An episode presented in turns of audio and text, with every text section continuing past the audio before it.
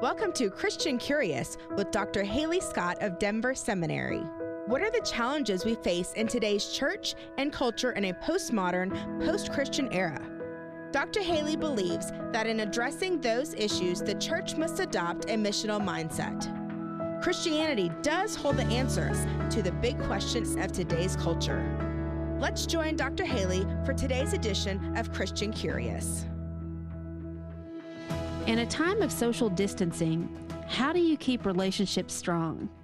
This is Christian Curious with Dr. Halee.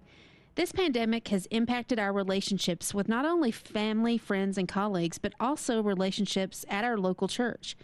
As the director of the Young Adult Initiative at Denver Seminary, I've seen many churches struggle to adapt to the new world of social distancing. Young adults, often called the unluckiest generation, need the church now more than ever, but they, like everyone else, are experiencing Zoom fatigue. In a time of social distancing, we are socially exhausted.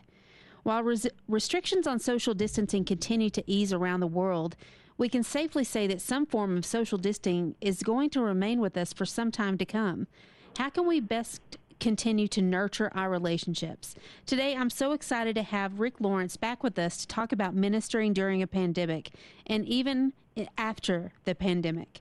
Rick is an award winning author, journalist, cultural researcher, editor, and national speaker. He's been the executive editor of Group Magazine for 32 years. He's the general editor and chief contributor of the groundbreaking and number one best selling Jesus centered Bible and author of the recently released books The God Who Fights for You, Spiritual Grit, and The Jesus Centered Life. He's married to Beverly Rose and has a 21 year old daughter named Lucy Rose and a 17 year old daughter named Emma Grace. Welcome back to Christian Curious, Rick. Thank you, Halee. Rick, as I just mentioned, I've watched so many churches struggle to adapt to ministry in a time of social distancing. Uh, why do you think this is so hard for uh, so many churches? Yeah, it's a great question, um, and I, I've seen it from my own perspective, my national perspective, overlooking young adult and student ministry.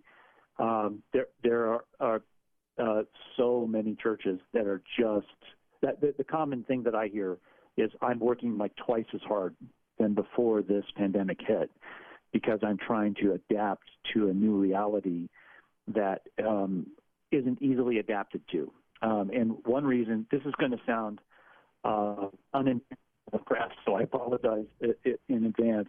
But when we talk about churches, what we are thinking about is uh, ministries, but they're also they also have a business model, meaning they, they have a way of existing, and that way of existing has been hugely disrupted. Only, uh, according to a, a, I think a recent Barna study, only six percent of churches in America right now are at or above their their budgeted giving. Wow. That means 94% of churches are below, and uh, that they're they're struggling. I have I happen to go to a church that is in that six percent, so I've had some uh, kind of close up view of what a church that is able to pivot in the midst of this, what what it's doing to do that. But 94% of churches are really struggling with this because it has completely disrupted their quote unquote business model of how they how they function. So of course, many of them are laying off uh, staff positions um, and contracting in order to adapt to what's happened to them, and they're trying to figure out ways to now transition back into some form of face to face. And uh, it's so difficult if you think about the typical church experience. My in my own church experience early on in the pandemic, uh, my wife is immune compromised, so we were we had our antenna way up. But before there was any stay-at-home order or anything like that, we went to church, and I had my wife sit on the outside edge of the row. Mm-hmm. Um, I I said, don't don't hug anyone, don't touch anyone, and then we'll just leave as soon as it's done. Well, there were some people who just insisted on still hugging because you right. know it hadn't quite set in yet. And then when the, everything was over, uh, unfortunately, as soon as we had to get out into that aisle, she was just crowded around with people. Yeah. So if you think about all of the little things that have to change, um, it's it's just so disruptive to the sort of physically close idea that we have about churches. So it's uh, people are though uh, amazingly creative and adaptive. It's uh, astonishing to see the creativity also that is coming out of this. You know, not to dis- disparage or uh, denigrate any churches, but can you compare and contrast a little bit about what your church has done differently to maybe? I love the word pivot. I use that all the time, and mm-hmm. um, mm so, what has your church done differently to remain in that 6%? Yeah, the, um, a couple of just kind of basic things was that they had already established a very um, natural culture of online giving, and that online giving would, was automatic. So mo- uh, the pastor would say every uh, every Sunday, uh, my church is a small in, in size church. Only 300 people can fit in the sanctuary, but it has five services because it's growing so much. And he would say at every single service, when it came time for the giving time, he would say something like, I know that most everyone in our church gives online. But and then he would explain what was about to happen when they passed the you know the typical bucket. What he was saying is that in our church culture, that people had already been conditioned to uh, express their support of the church and do it in an automatic way. Like every, like many other things in our life are automatic payments. They're doing that with the church. Yeah. So when it transitioned into this time, they were already set up for this kind of behavior, and so it carried over. Um, plus, early on, the pastor, I think the very first time he did his first Zoom stream, I mean his first streaming sermon, he explained uh, that the, that the money coming into the church, they had a task force now that immediately started meeting to discuss how to redirect that money toward uh, ministry opportunities that were going to be necessary now. And he would explain them every Sunday. Here's what we're doing with this. Here's the decisions we're making. Um, so th- there was that, and uh, he is a naturally more interactive uh, preacher, I guess I would say. He he does things. He doesn't do. Well, I'm a guest. I, I fill in for him sometimes at our church, so I do actual interaction during my sermons because I can't help myself. so we do interactions with the congregation, but he doesn't go that far, but he almost gets there. He does a lot of things that are much more engaging than just talking. And so his style has also translated well onto video because it's not you're not just hearing the lecture uh, from him. So that that's also part of it. Um, and at the time, the church was really growing by leaps and bounds, so they have the advantage of all, uh, existing momentum that carried them uh, over the bridge, the, over this pandemic bridge.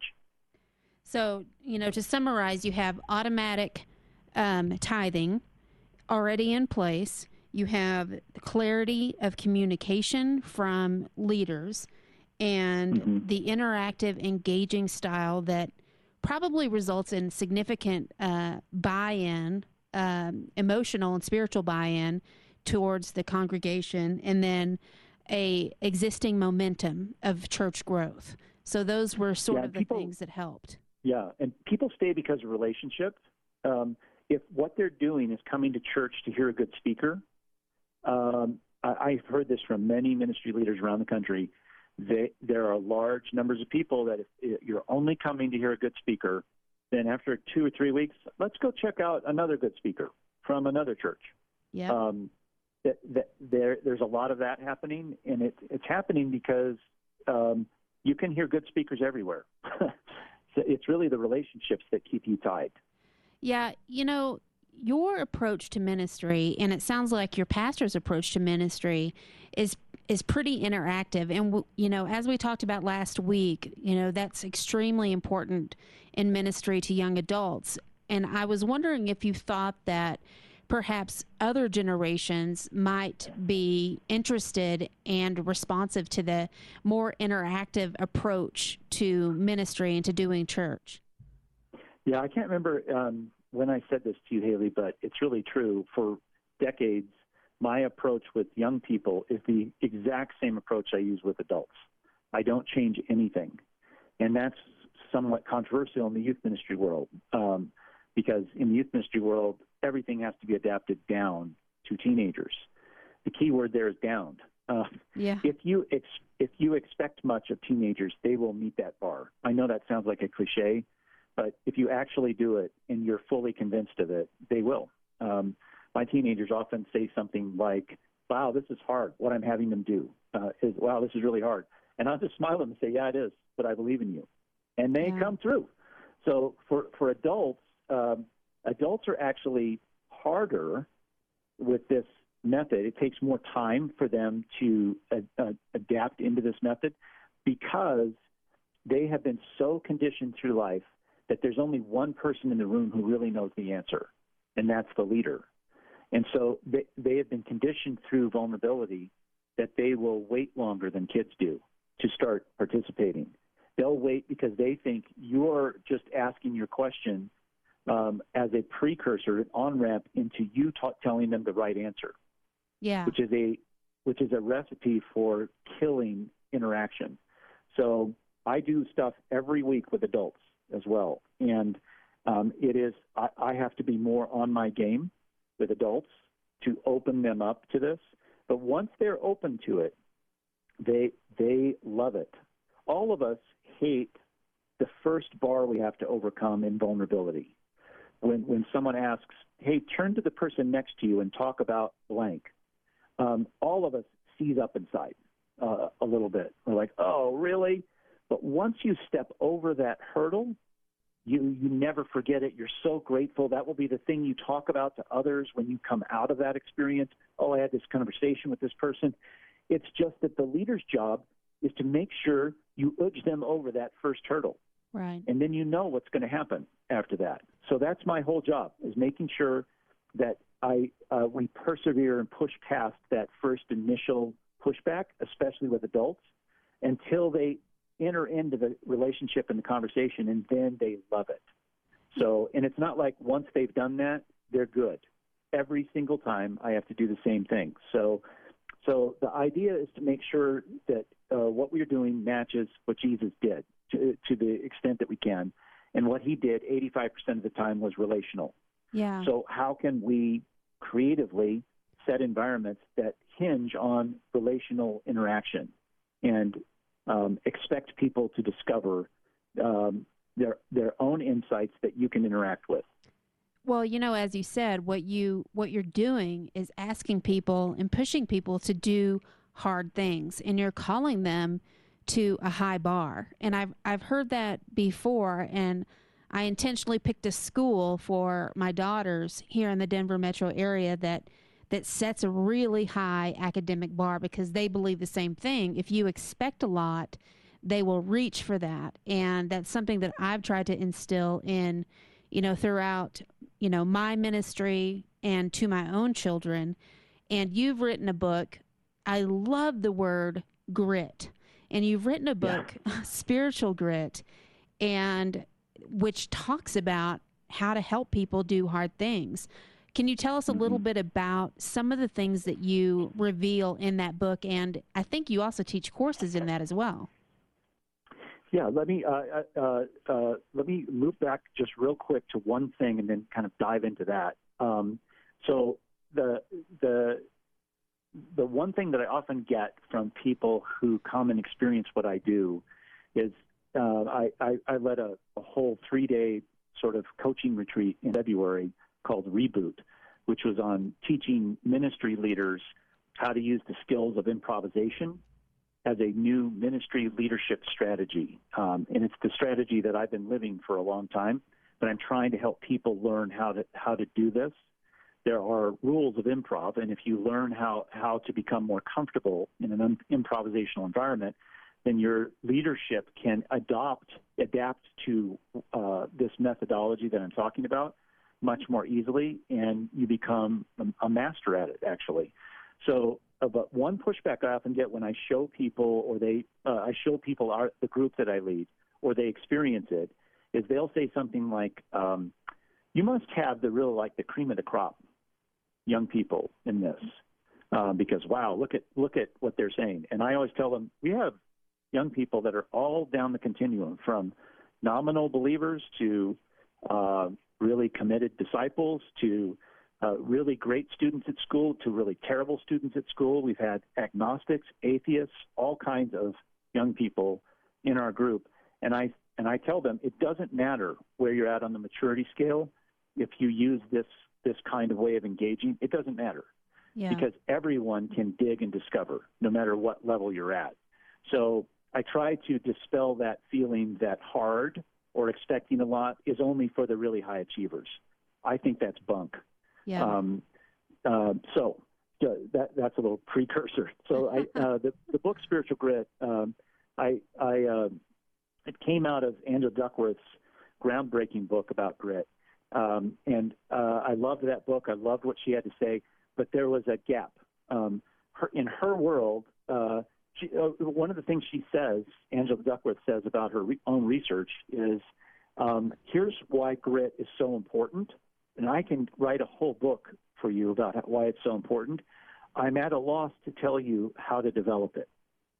Um, Wow. In her first TED talk, when she described the research into grit, she came right out and said that.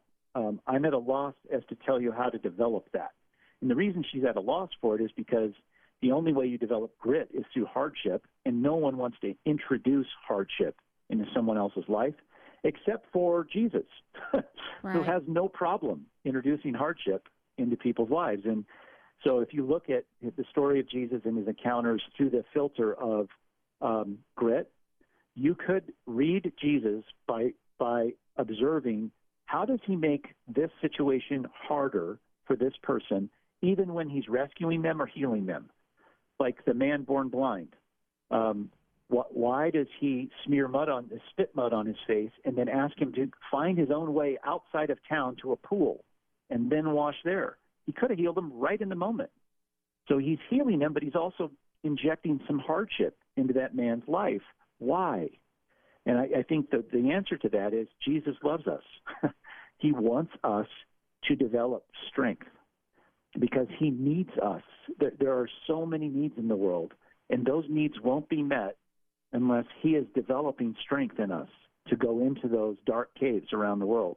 So, Spiritual Grit is a book about what grit is and what its limitations are and how how we can what what our relationship with Jesus would look like when we're um, accessing and sharing in His strength. Um, even right now, almost every day, I'm saying to myself and and to Jesus, "Hey, my grit, Jesus, remember, has a very limited capacity. I need Your strength. I need to reconnect with You, reattach with You to get Your strength." So the book is an ex- exploration of well, what does it mean to access the strength of Jesus and then practice it, live it out. Right. Well, you know, in the scriptures, you know, he says to expect hardship. You know, in this world you will have trouble. And he tells us that he promises us this, you know, and I think that some of us have overlooked that perhaps and we expect life to um, to be easier than we find it, even though we live in probably the most um, cushioned place in history. I mean, I'm amazed that I have a bed to lie in and a roof over my head and food in the fridge that I don't have to go out and and hunt for. I mean, the ease of our life compared to previous centuries is incredible and yet we we still do have hardships and it's very important for us to learn how to to meet those hardships and to not be defeated by them. And, me, and, and I'm saying meet those hardships in a dependent way instead of the American pull yourself up by your bootstraps way, which is a total myth. Um, yeah, unless we get to the place where we can agree with Jesus that we're sheep and we need a shepherd, we won't get to access his leadership and guidance and strength in our life. It's as simple as that. Uh, Yeah. the, the doorway into grit is humility. It's it, acknowledging our own limitations and and even embracing how Jesus described us as a branch embedded in the vine, totally dependent on the life of the vine. If we don't get the life of the vine, we get no fruit. Um, or the sheep dependent on the good shepherd who will lay down his life for us. That's an act of humility to say, I'm going to live a dependent life. even when I don't need to be dependent, I'm going to choose to be dependent. Um, my college daughter has often said during this pandemic time, um, she said, I, I think the reason why Americans, particularly, are having such a hard time with this is because there's lots of other countries around the world that have present massive hardship that they've been having to deal with, and we've had it soft. Right. Essentially, that's what she's saying. We've had it soft. And that doesn't mean, like you said, we're not experiencing hardship. The, um, I'm in the middle of writing a book about um, suicide right now, and the suicide epidemic was already existent before this pandemic, and it's only been accelerated through it. Right. So why why does a Western country like the United States have the highest suicide rate in the world? If affluence and lack of need was the key to life's happiness and the antidote to suicide, well, it doesn't work. We, we, we have a living petri dish to show that it doesn't. It, the, the, the suicide crisis is brought about um, our, our expectations of what life is supposed to be and, and how those expectations um, aren't coming true. That, that's a thumbnail description yeah. of it and the kinds of narratives that we've embraced in our life. So, well, you know, I um, I have mentioned on this program before, but I used to work for Chuck Swindoll, and oh in a, yeah, in a conversation with him once, he told me the story about this missionary he knew that you know a group of missionaries that went to this rural poor community in China and they were um, ministering to this group of people for a long time and when it came time for them to leave the mission the american missionary told the local uh, pastor, I, we will be praying for you and your community. And the pastor replied, No, we will be praying for you because affluence is harder to, um, makes it harder to connect with Jesus than what we have to deal with. And mm-hmm. that that story has um, stuck with me for for years because it's a pretty profound statement on affluence and how it affects our relationship with God. Hmm. And you could say that um, uh, I mentioned to you when we were um, uh, not recording that I love this quote that I heard uh, Bono of U2 say in an interview with Elvis Costello. I don't remember what the question was, but Bono, in the middle of his answer, said, um, "Intimacy is the new punk rock." and it, this right. quote just sticks with me because what he's really saying is that this most dangerous thing, punk rock was a dangerous form of music. And he's saying intimacy is the new danger in our world, and it's what I want to lean into, is what he was trying to say. And intimacy and authenticity are dangerous. Um, they're hard. And so here we are in affluent America. How, what, what, what do we lean into that's hard? We lean into authenticity and intimacy because those things are the hardest things uh, of all. We we can live a life dependent on the grit of Jesus if we uh, put ourselves in situations where we have to have it, and most often we have to have it in authentic, intimate um, environments. Yes, authenticity, intimacy, the new punk rock. I think both you and I can agree that it would be a dream to dissect that statement with Bono himself. yes. Just invite him on, Halee. Yeah, let's do that. so, you know, as we uh, close out, um, I would like to hear, you know, what is your single most important piece of advice to church leaders who are trying to adapt to ministry in this new world we find ourselves in? Um, I, I, I, I think what I would say is uh, Jesus never wastes pain, and because pain is is our chief lever in life. There's nothing more powerful leveraging than pain in our life, and Jesus does not want to waste it. And what a waste would be is to come out of this time the same way you went into it. And the uh, the way to keep that from happening is to uh, humbly lay down um, what you thought was working, um, and and begin to pick up something new that takes guts and courage. I mean, there's no doubt about it. Change takes guts and courage, but pain is the lever that can help us get there. So let's not waste the pain. Um, let's actually do something different that is much more relational and interactive than we had been doing. If that's what comes out of this time, it will have been um, a glorious transformation to move towards something more highly relational, experiential, and interactive. So the only way to do that is to respect the pain, yeah. and and as part of that, lay down some of what you know, of your sacred cows and pick up a new way of doing things. You know, I think that is you know incredible wisdom, not only for church leaders but for you know Christians and people everywhere. You know, don't waste the pain. Use that as a leverage to grow into a better type of person or and adapt a better type of ministry that will fit the needs of this current culture.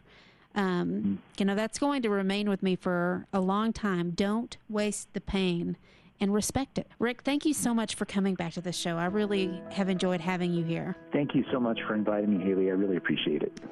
This is Christian Curious with Dr. Halee. Send your questions and comments to Dr. Halee at drhalee at christiancurious.org. That's D R H A L E E at christiancurious.org. Stay curious, everyone. Thank you for listening to Christian Curious with Dr. Halee. You can contact her with your comments or questions about today's show at her email, drhalee at christiancurious.org. That's D R H A L E E at christiancurious.org. You may also learn more by visiting the Christian Curious website, christiancurious.org. Join Dr. Halee again next week for Christian Curious on AM 670 KLTT.